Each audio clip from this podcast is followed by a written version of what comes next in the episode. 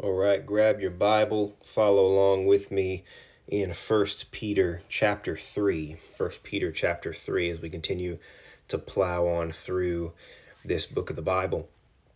Now, it's pretty widely acknowledged that the overarching theme of 1 Peter is what some have called holiness under pressure. Uh, it's about perseverance in faith despite di- difficulty.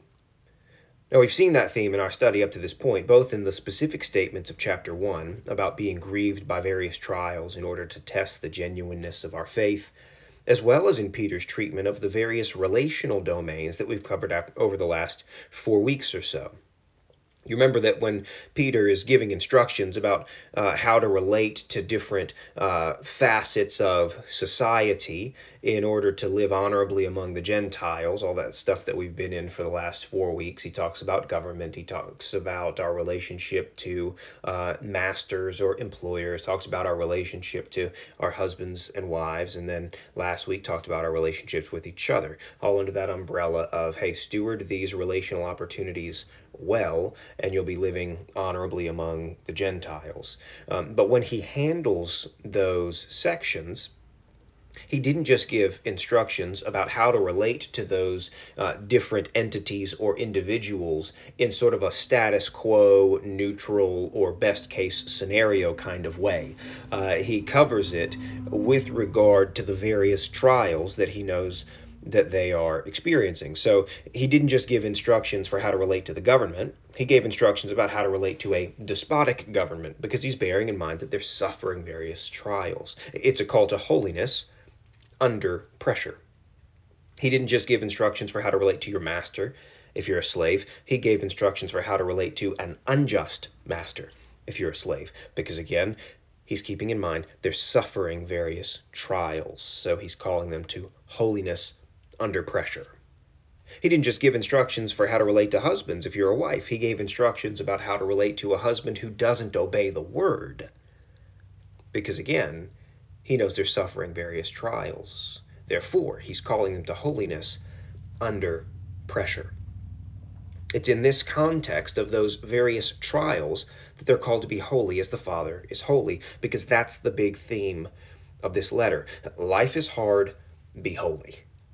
Life is hard, be holy. And in fact, even in Peter's second epistle, he, he continues on that theme and wants to make sure that it, it's not misunderstood by them that somehow they've got the intrinsic or innate ability to live this way. This isn't like they look in the mirror every morning, they speak Lady Gaga's you know, like personal affirmations over themselves because they saw it on Oprah, and that's how you unlock your inner potential. And all of this is already locked away inside of you. You just need to unleash your moral perfection on the world by means of your own discipline, willpower, and whatever. Uh, no, he wants to make clear in his second letter that, quote, everything that we need for life and godliness has been supplied for us. That is to say, that He can call us to this kind of holiness because we've been transferred from the kingdom of darkness to the kingdom of light. And an index of that is that we've been empowered by the very Spirit of God to be obedient in the pursuit of holiness. And so uh, he's not saying you've got everything that you need within yourself to weather these trials in a way that is faithful. No, the idea is that because of everything that God has done, because of what Christ has supplied, because of his grace upon grace as given through the pouring out of the Spirit, you can do this.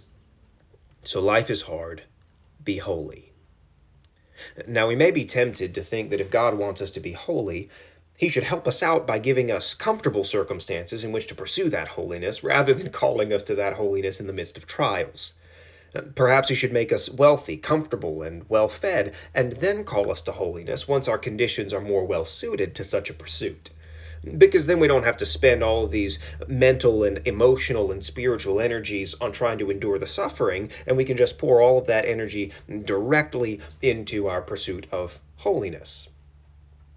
But as tempting a thought as that may be, it seems that our wealth and comfort in the first first world situation that we live in has actually sadly served as more of a distraction from holiness than an aid in its achievement. Right, and so we can see those things. And in fact, that makes me think of a, a passage in Hebrews chapter 12, around verse 26, um, where it says, I'm paraphrasing, uh, that God likes to shake up that which can be shaken so that that which cannot be shaken remains. And so often in our prosperity, what that does, it puts all of these other things into our lives that are supposed to be blessings that point us to God, but we end up staring at those blessings and, in fact, lose sight of God. So sometimes via trials, He'll shake those things up, knock them off the shelves, kick over a few walls in our lives, such that we're able to see what didn't break what's eternal, what's sure, what's steadfast, and, and we'll kind of clear some of those things out of our field of vision so that what remains, that which is unshaken, can again become uppermost in our affections and in our pursuits. And so that's one of the functions that trials serve. So sometimes he'll clear those distractions away through trials and that actually kickstarts or regalvanizes or energizes our pursuit of holiness because we can again see what it is we're supposed to be in pursuit of. So God is wise and his word is true. So here's how the Apostle Paul talks about sufferings. He says in Romans, We rejoice in our sufferings, knowing that suffering produces endurance, and endurance produces character, and character produces hope. So scripture seems quite clear that it's difficulty, not ease, that is best for our souls. Suffering produces endurance, endurance produces character, and character produces hope. The hope that God really is at work in us, as evidenced by his growing us through trials rather than destroying us through them. Our hope is that not a single one of those trials or pressures is ever wasted, useless, or capricious. On the contrary, they're purposed, planned, and lovingly administered or excuse me, administered by a God who is determined to mature us. Our sufferings and the resultant endurance, character, and hope that they produce are flashing neon signs pointing to the reality that in Christ the Father loves us, which is why he bothers to make us suffer. He wants us to be as Christ is, holy. But we cannot be as Christ is without walking as Christ walked. And Christ was a man of sorrows, acquainted with grief, and familiar with unjust suffering. That's one of Peter's points in this section of his letter that you cannot be conformed to the image of Christ, this holiness that he wants us to pursue, without sharing in the sufferings of Christ. You cannot be conformed to the image of Christ without sharing in the sufferings of Christ. Or, stated differently, you cannot be like Christ without being like Christ. That is to say, that experiences with trials and injustices are necessary in the lives of believers because they produce Christ likeness and are opportunities to display the Christ likeness that is in production. And so now we'll see those things in the text. Let's read 1 Peter chapter 3 verse 9. Do not repay evil for evil or reviling for reviling, but on the contrary, bless for to this you were called, that you may obtain a blessing. For to this you were called, that you may obtain a blessing. Peter's telling these believers that they were called to be reviled, that is, insulted, slandered, railed against, persecuted, etc. They were called to that. And they were called to it so that they could be put in positions to become like Christ by being like Christ. You see, practice makes perfect, and so God gives us, as His dearly loved children, opportunities to practice being who He made us to be. You won't become like Christ without being put in situations like the ones that Christ was in. They were also put in this position so that they might obtain a blessing, as the text says. We'll consider that more specifically in verse 10 but you'll remember that Peter's already issued the charge for us to live this way when he says uh, that slaves should submit to, un- uh, to unjust masters. During that section in chapter 2, he effectively tells those slaves under unjust masters uh, to embrace that as an opportunity to live like Christ did.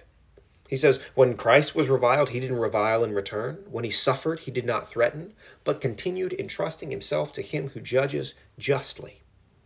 Here's the idea we live Godward lives, entrusting ourselves to him who judges justly rather than performing for those who judge unjustly even when we've been wronged, insulted, belittled, slandered, etc.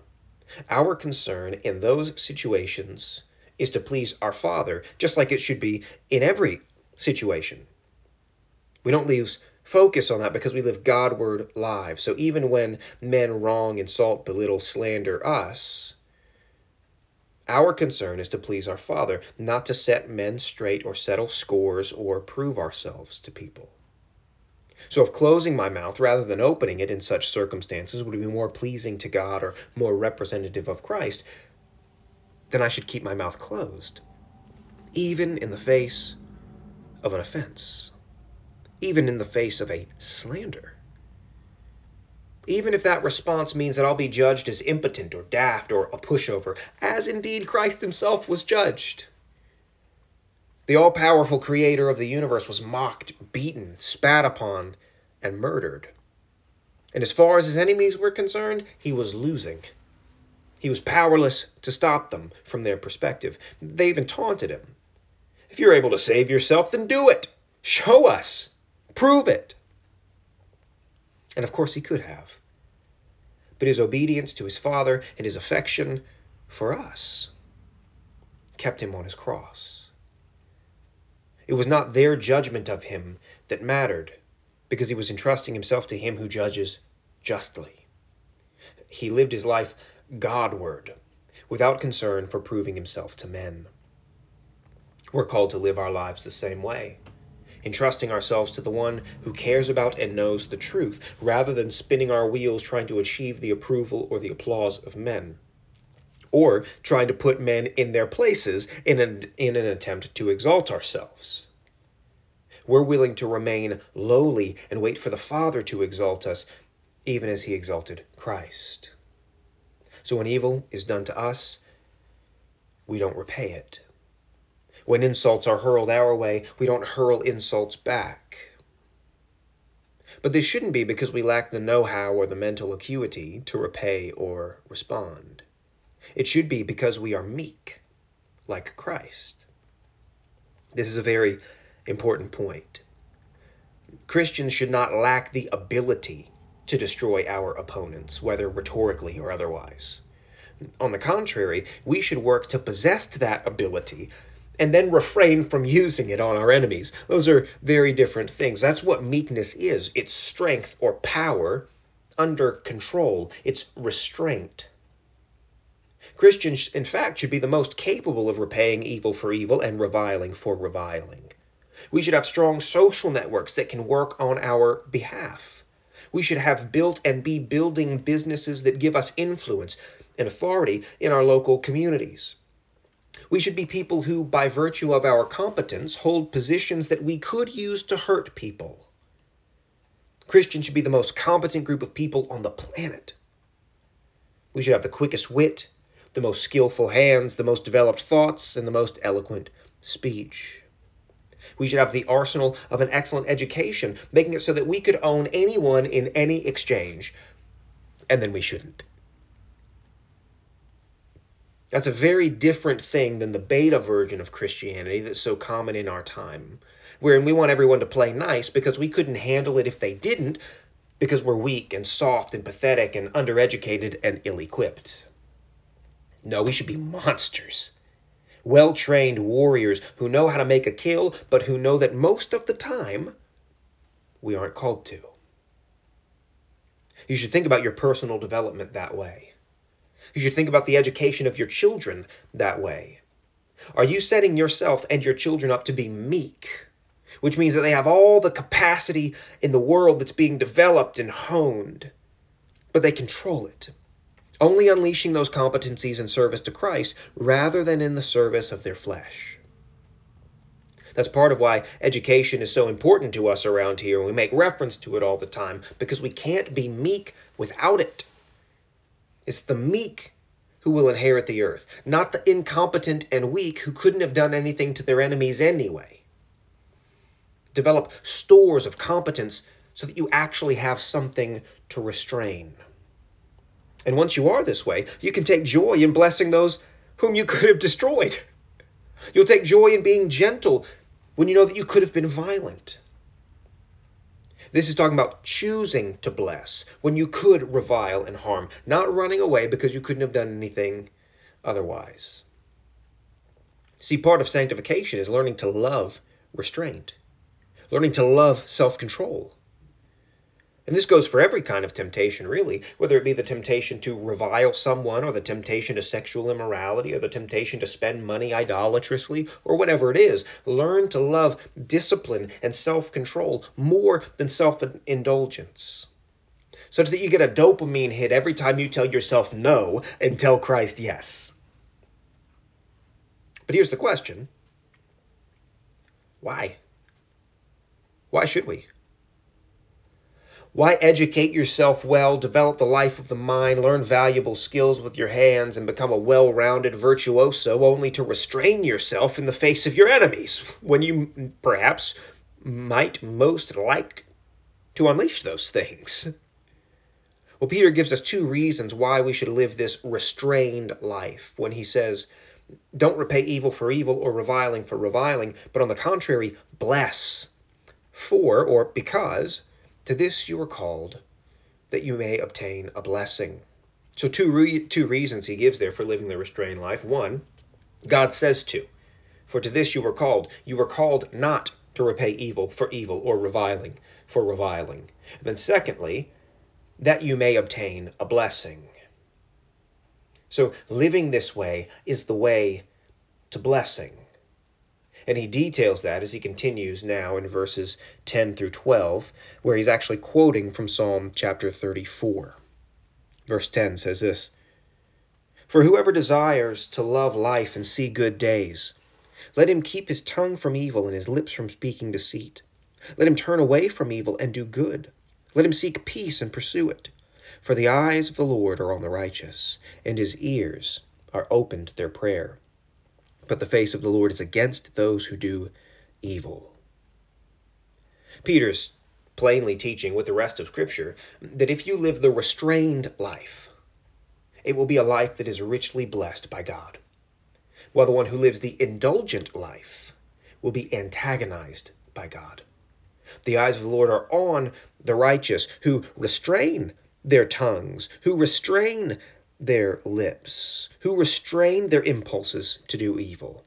The eyes of the Lord are on those who employ self control. But those who unleash all of those things, indulging the passions of their flesh to revile when they're reviled, not to keep their lips from deceit when it serves them well, etc., etc., the face of the Lord is against those who do that kind of evil the evil of self indulgence. This is Peter's why. Why restrain myself? why why not revile when I'm reviled? Why not return insult for insult? Why not dominate people if I'm capable of dominating people? Well, according to Peter, it's because you'll undermine your own goal if you try to achieve it that way. You see, the goal if we can phrase it that way, of Psalm 34, which is being quoted here by Peter, that goal is a goal that we share, right? We want to love life and see good days. He says, Whoever desires to love life and see good days, here's what you do. Now, that goal we would all agree with. I want to love life and I want to see good days. But we've got a different take in our flesh on how to achieve that goal than the one that Peter lays out for us.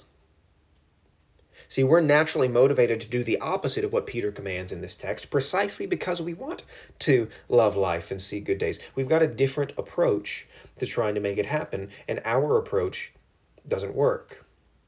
See, in our thinking, people reviling us without us getting the satisfaction of reviling them in return, puts a dampener on our love for life and makes it a bad day. So instead, in pursuit of loving life and having good days, we revile in return, trying to reverse the effect of the initial act of reviling. But all that ever does is perpetuate the reviling, ensuring that you cannot love life and see good days because every day is then filled with reviling because no, no one ever puts an end to that cycle. So Peter's calling us to live in such a way that God gives us love for life and good days, rather than us trying to snatch it, fight for it, or take it ourselves. He's saying that you can live in such a way that God will give you love for life and good days, rather than you having to take it. It's the difference between my kids obeying me and me giving them dessert versus them disobeying and then trying to sneak it later. I'm always going to find out, and they're always going to lose. You see, what's given by the Father is ours, but what we take will be taken from us.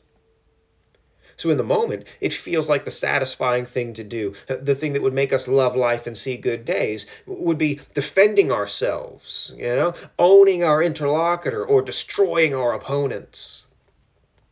But whatever can be won can be lost. But if the Lord gives it to you, it's really yours. This is in part what Paul's getting at in Galatians 5:15 when he says, "If you bite and devour one another, watch out that you are not consumed by one another." You see, if you live by the sword, you die by the sword. Live by reviling, die by reviling. Don't live your life fighting for what God wants to give you for free. Now, this is obvious, but it's worth stating rather than assuming. But in quoting Psalm 34, where he did, Peter's teaching us that the prohibition against our tongues speaking evil, our lips speaking deceit, etc., those prohibitions are not annulled by the fact that someone else may have started it. And again, we can see that from the context in which the psalm is quoted. In verse 9, Peter says, Do not repay evil for evil. And then in verse 10, he says, Because if you want to see good days and love life, you'll keep your tongue from evil, your lips from deceit, and you'll turn away from evil to do good. Meaning, given the context from verse 9, that we are to keep our tongue from evil and our lips from deceit and turn away from evil, even when our enemies refuse to do so. So, when our enemies are saying evil things, when our enemies are employing deceit, when our enemies aren't turning away from evil and rather are insisting upon evil. Even in that context, we don't flex on those things. He isn't talking about an unprovoked impulse to say and do evil and deceitful things. He's talking about a provoked impulse to say and do evil and deceitful things. Peter's talking about how we respond when we aren't the ones who started it. See, if you started it, it's easy to know what to do. You ask for, for, for forgiveness and you repent. But what about when you didn't start it? Well, according to Peter, if you didn't start it, you bless the person who did. This is, of course, exactly what Christ did for us. We started it. We broke fellowship. We transgressed his law. We elevated ourselves above him in our own minds and then in our actions. We're the ones who worked against his plan for his creation and set ourselves against his purposes. And how did God treat his enemies? Well, he blessed us beyond measure, didn't he? And that takes us back to verse 9. Do not repay evil for evil or reviling for reviling, but on the contrary, bless. You see, this isn't simply a call to restraint. It isn't just a negative or a prohibition, there's also a positive and a call to action.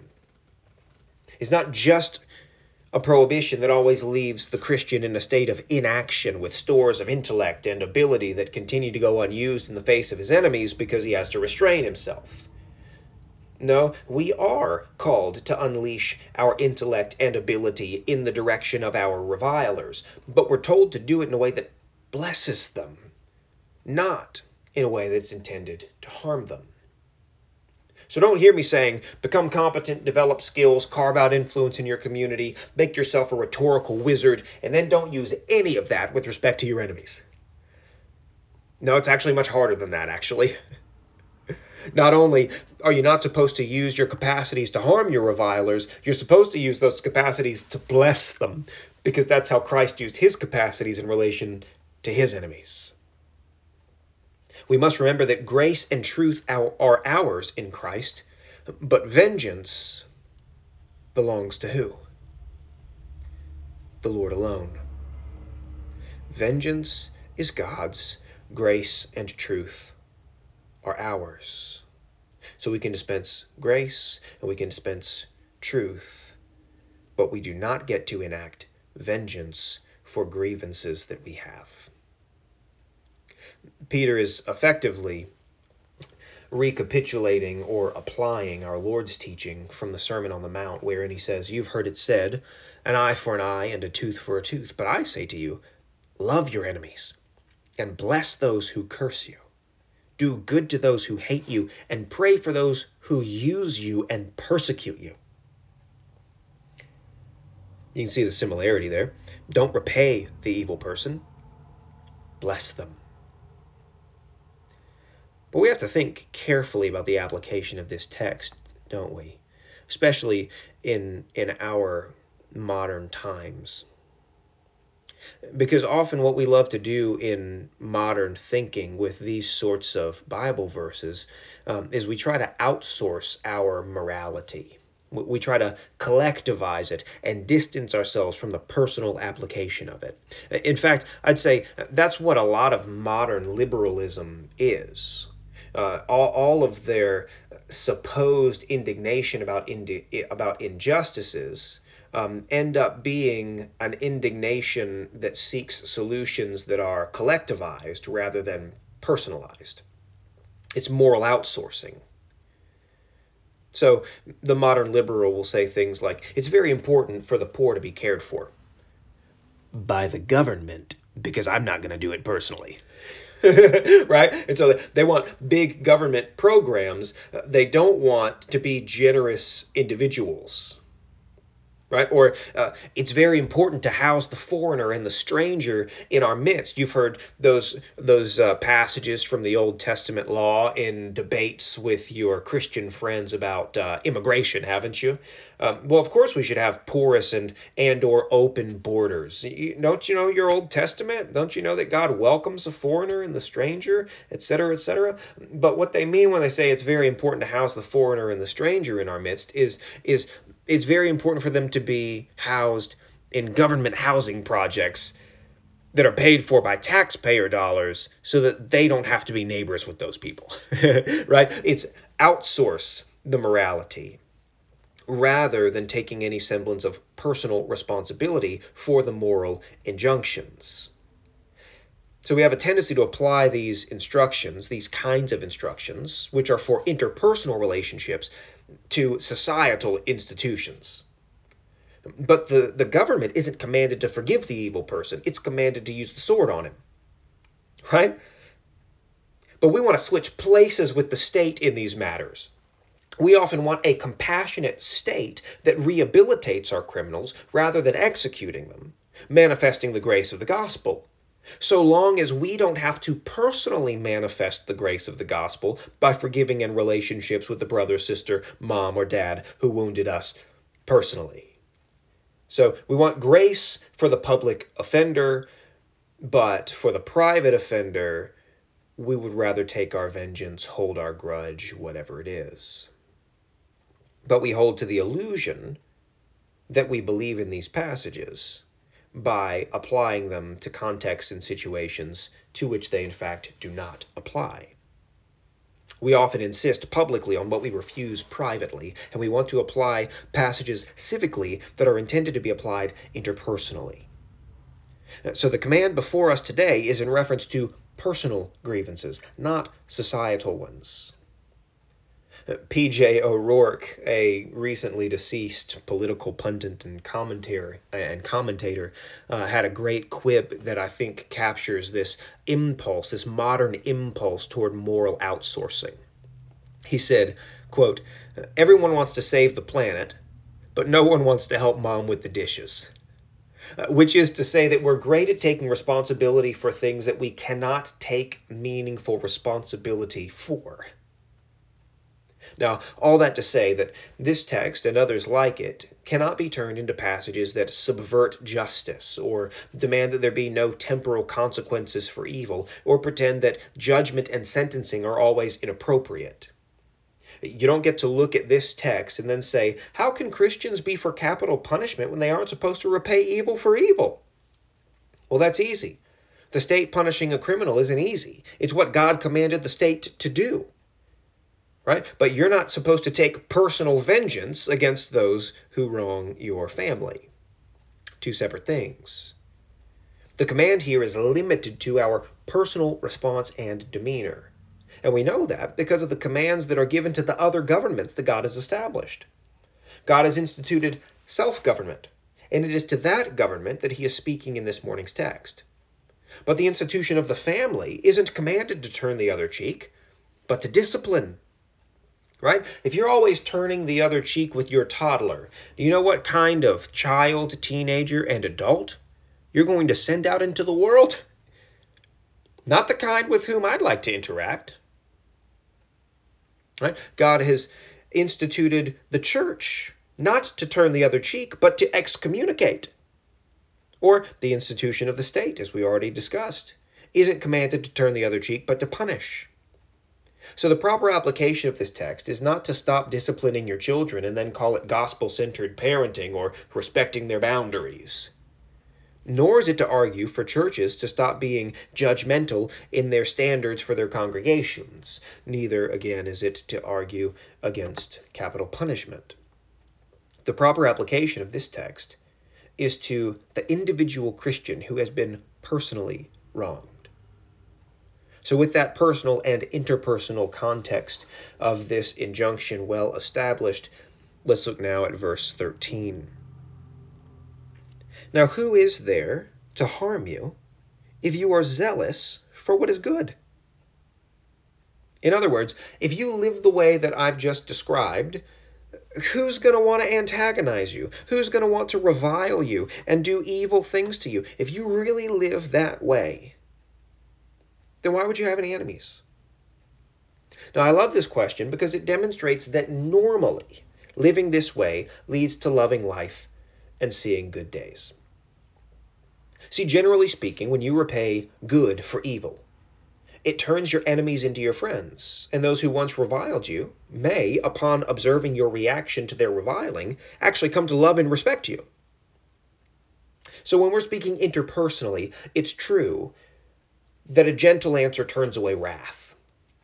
It's true that those who guard their mouths and keep their tongues would keep themselves from calamity. It's true that a hot tempered person stirs up conflict, but the one who is patient calms a quarrel. Those are all truisms from the Proverbs that are just that, generally true. But Peter has recently watched the most meek, gentle, cool tempered man in history be hated and hung on a cross. So he grants that there are exceptions to this rule. So he has to keep going on from verse 13 into verse 14, lest he give the false impression that this is some iron, like ironclad strategy for achieving relational harmony, or that meekness ensures a frictionless life. It clearly doesn't, or the Lord Jesus would not have been killed, and the early church martyrs would not have been so numerous. Primarily, the reason that living this way doesn't ensure a frictionless life is because, as we've noted, there are realms beyond the interpersonal. You see, these things that we've talked about work primarily, for the most part, in most situations, if we're limiting it to the interpersonal domain. But once you start adding the layers of family, church, and state to the mix, there's no guarantee that you comporting yourself properly individually will lead to positive outcomes more broadly, because the societal can often overshadow the interpersonal. some examples from history. If the Jews in Germany can be tied to national collapse, then my concern for my nation may trump my personal encounters with individual Jewish people and make me a willing participant in their destruction despite having had positive interactions with them interpersonally. Or, if black Americans can be convinced that whites are evil oppressors who are holding them back from economic success, then the incalculable number of pleasant interactions that those blacks have had with white people can be disregarded by them, and they'll throw bricks through their windows anyway, despite having never been personally wronged by a white person. You see, Peter knows that these dynamics exist and that they can weaken the power of the interpersonal as the interpersonal succumbs to the political. And so he addresses what goes, or excuse me, so he has to address what to do when we get it right personally, and it all falls apart anyway. He's got to address that because our Lord Himself had a life that was marked by absolute interpersonal perfection. And yet, those other domains that we discussed created enough controversy and friction that it didn't matter. So, verse 14. But even if you should suffer for righteousness' sake, you will be blessed. Have no fear of them, nor be troubled, but in your hearts honor Christ the Lord as holy, always being prepared to make a defense to anyone who asks you for a reason for the hope that is in you. Yet do it with gentleness and respect having a good conscience, so that when you are slandered, those who revile your good behavior in Christ may be put to shame. For it is better to suffer for doing good, if that should be God's will, than for doing evil. You hear what he's doing. He's saying, again, generally, living the way that I've described above leads to the blessing of loving life and seeing good days. But even if it doesn't lead to that blessing, it will lead to blessing of some kind at some time. Uh, one thing to note here is that this means that it's most certainly acceptable for Christians to be motivated by blessings and rewards. Uh, there was a movement in reform circles some 10 to 15 years ago that revived the pietistic notion that obeying God for any motivation other than pure affection for Him was somehow unfaithful and required repentance. Um, so a bunch of Christians who'd been doing meaningful ministry and service for the Lord ceased those efforts or became spiritually encumbered in them because now they were always assessing whether or not what they were doing what they were doing for the proper internal motivation, namely raw and unadulterated affection for God.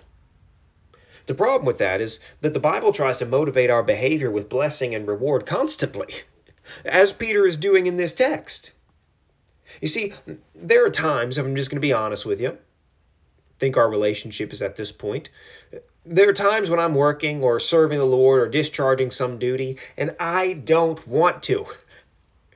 And the conscious thought that moves my hands and feet to obedience is often not, you know what, I'm just overwhelmed with this raw, pure, unadulterated, like just wonderful moment of affection for God, and that's taken me over to such a degree, a degree that I'm just compelled to serve Him and obey Him. Frankly, often it's, you know what, I understand that this way leads to blessing and this way leads to destruction. I choose blessing. I believe Peter's telling us God counts that. Keep it up. God counts that. Now, sometimes in his kindness, he adds a wonderful emotional feeling of affection to that equation, and sometimes he doesn't. So Peter doesn't tether our obedience to the sometimes present and sometimes absent feeling of affection for God. Instead, he tethers it to the constant promise of blessing from God. And hear me, that's no small demonstration of faith on our part when everything in us wants to go left, but we know that God has called us to go right. And so what we do is we shelf our feelings and we say, I believe God when He tells me that right is better. So I'm going to table my feelings. I'm going to obey God because this way will bless me because that's what God said. When you do that, like that's that's faith whether you whether you felt fuzzy while you did it or not. But pietism tries to teach us that if we didn't feel fuzzy, it didn't really count. Right? Don't fall for that. Obeying God because you believe that He will bless you is right because it shows that you trust God more than your feelings. Because your feelings in a given moment, when you want to do the opposite of what God says, your feelings are telling you that disobeying God is the real path to blessing. And so, what is it except a mark of your trust, faith, confidence in God? When, despite feeling like you don't want to obey Him, you do it instead, this honors Him this is good. This is right. To obey God for blessing is counted by God as a mark of your trust of Him.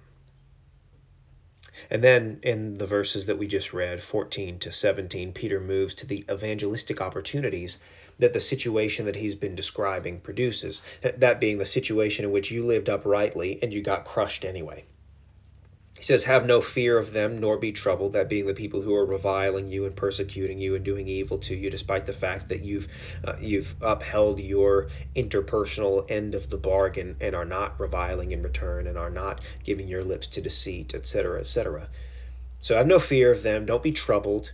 But in your hearts honor Christ the Lord as holy, always being prepared to make a defense to anyone who asks you for the reason for the hope that is in you, yet do it with gentleness and respect. You see, nobody asks you why you're so hopeful when everything is going well. it's obvious why you're hopeful when everything is going well. The point at which people ask you that question about your hopefulness is the point at which you have exhibited hope in the face of ostensible hopelessness. When endurance, character, and hope can't be taken from you, even when everything else has been taken. That's when people ask the question of verse 15. Now, some people like to use this text as an excuse not to share the gospel with someone until somebody asks them about their hope. But most of the people who make that case aren't asking God to give them the kind of circumstances that would create the conditions in which that question would be asked. But if our God sees fit to give us those circumstances, creating the conditions in which that question may be asked of us, let's be ready. So if we end up in the gulags together because Justin Trudeau becomes the emperor of the world and not just the dictator of Canada, the sad, lifeless, soul crushed, hope robbed men who are in that forced labor camp with us should look at us and say, How do you do it? Maintain your humanity, hang on to your soul, still live with life in your eyes in such conditions as these. How? And we'll tell them of the one who was pierced for our transgressions and crushed for our iniquities, suffering the injustice of man so that we would not have to face the justice of God. We'll tell them that it's an honor for us to live for Christ the way that He lived for us. And we'll explain that the reward that He has waiting for us for our patient and composed endurance through this trial doesn't even compare with the trial that we're enduring. But hear me well. That's not going to happen magically. It's not going to happen without practice or formation. See, if you can't handle Tuesday afternoon's difficulties when things aren't going well for you at work, without repaying people with nasty tones or belittling language or whatever it is, if you can't handle life's regular difficulties, small trials and challenges without indulging your flesh in those moments, what makes you think that when the kinds of moments that Peter's readers had to endure, those ones that really are holiness under pressure opportunities, what makes you think that you'll be able to handle those? If you can't handle the stressful moment in your home without taking it out of the, on those around you, you're not suddenly going to become noble, self-controlled, and restrained when it really counts. So this isn't a wait to apply this message when things ramp up in our nation to the place that they were ramped up in first century Rome against Christians. No, this is uh, an apply it now in dramatically more comfortable circumstances so that in the event that those circumstances begin to deteriorate, we'll be well practiced in self control, restraint of our emotions, and the exercise of meekness. And so this is practice it now, practice it tomorrow. This is when your children revile and sin against you. Discipline them, yes, but restrain yourself such that they're not absorbing your wrath and are instead being meaningfully disciplined for their good. Practice that. Differentiate between those. When things are going poorly at work, you have those moments of pressure and stress, restrain yourself. It's practice because we don't arrive at this place magically.